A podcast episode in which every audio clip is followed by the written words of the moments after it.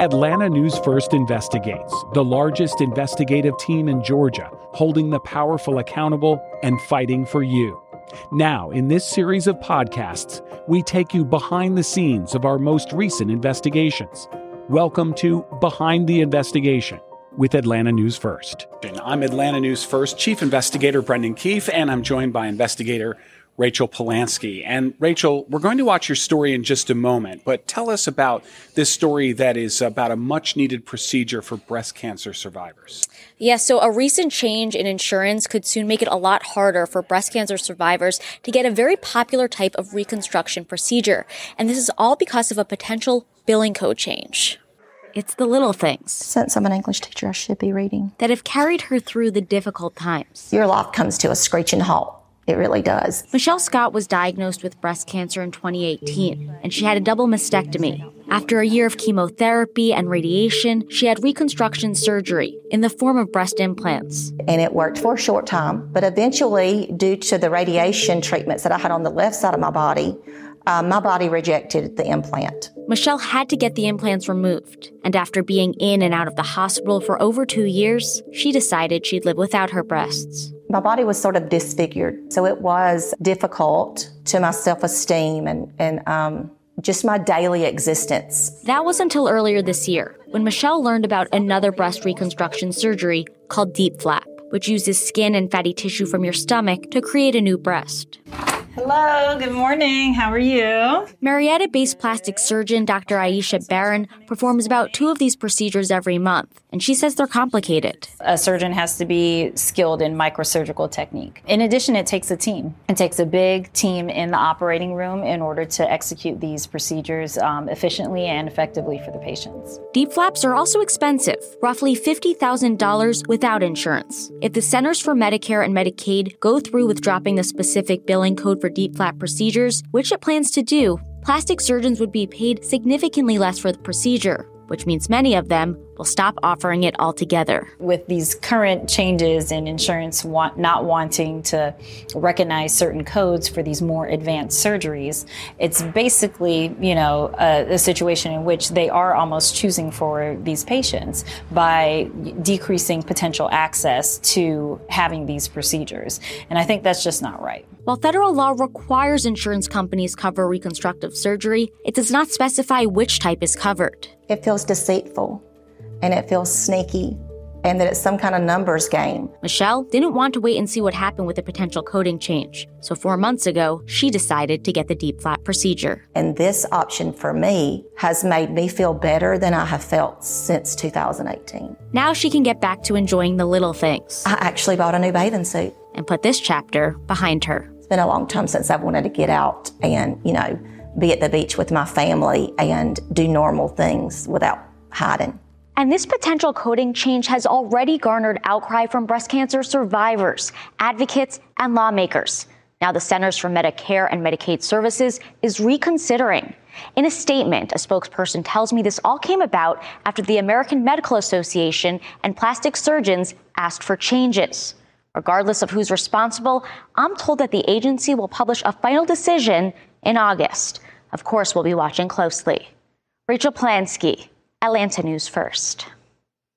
Rachel, such an important story. Has there been any feedback from breast cancer survivor organizations? Yeah, there has been a lot of outcry after the news of this potential billing code change from breast cancer survivors, organizations, and even lawmakers are speaking out about this. And what happens if this code uh, change doesn't go through, if Medicaid, Medicare doesn't change this billing code? So that's what a lot of people are hoping for.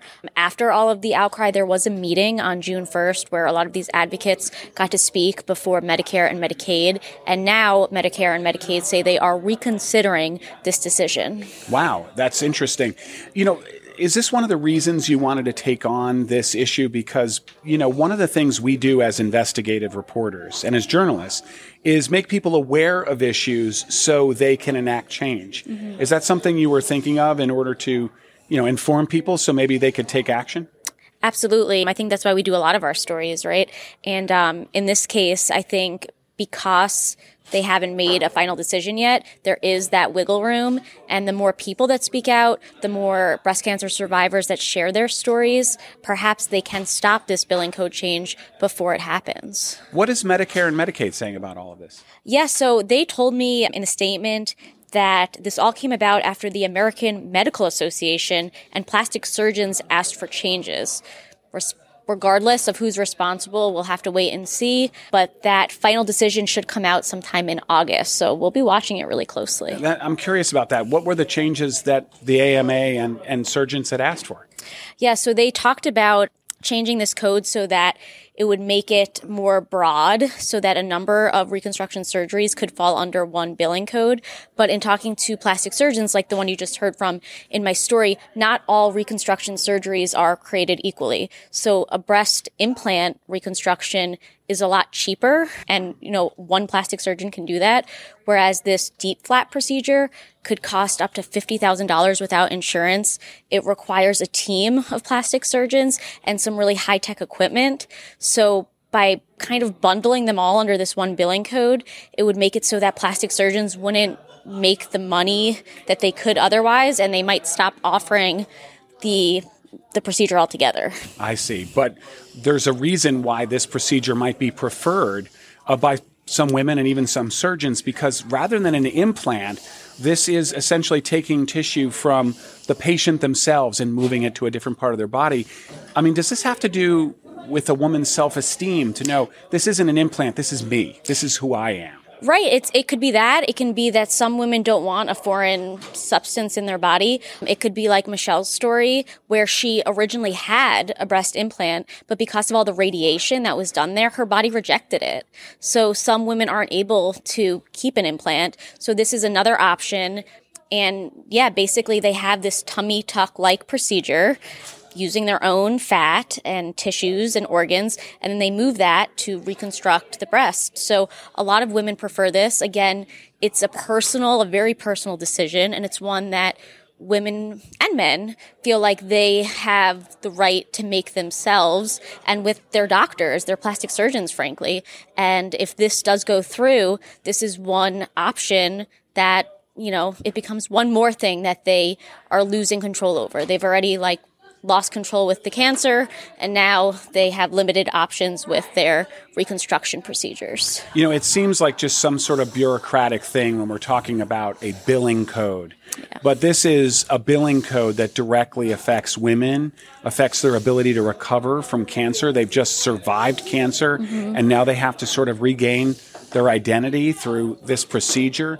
This is so much more than a billing code, but I know you explained a little bit in your story. Yeah. But the importance of that billing code is that if Medicare and Medicaid no longer supports that billing code, it means that it's unlikely that either Medicare, Medicare or Medicaid or private insurance will pay for that procedure going forward, right? Exactly. So that's another concern is that when Medicare and Medicaid do something, a lot of insurance agencies follow in their footsteps. So if they go ahead and do this, other insurance agencies could do this too. So if you're watching and you're a breast cancer survivor or someone you know is and you're thinking about getting this procedure, even if you don't have Medicare and Medicaid, this could potentially impact you down the line because your insurance agency might follow in their footsteps. I see. That's why it's so important.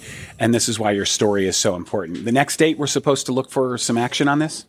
In August. Okay. Thanks so much investigative reporter Rachel Polanski for this story. And this has been Behind the Investigation on Atlanta News First Plus.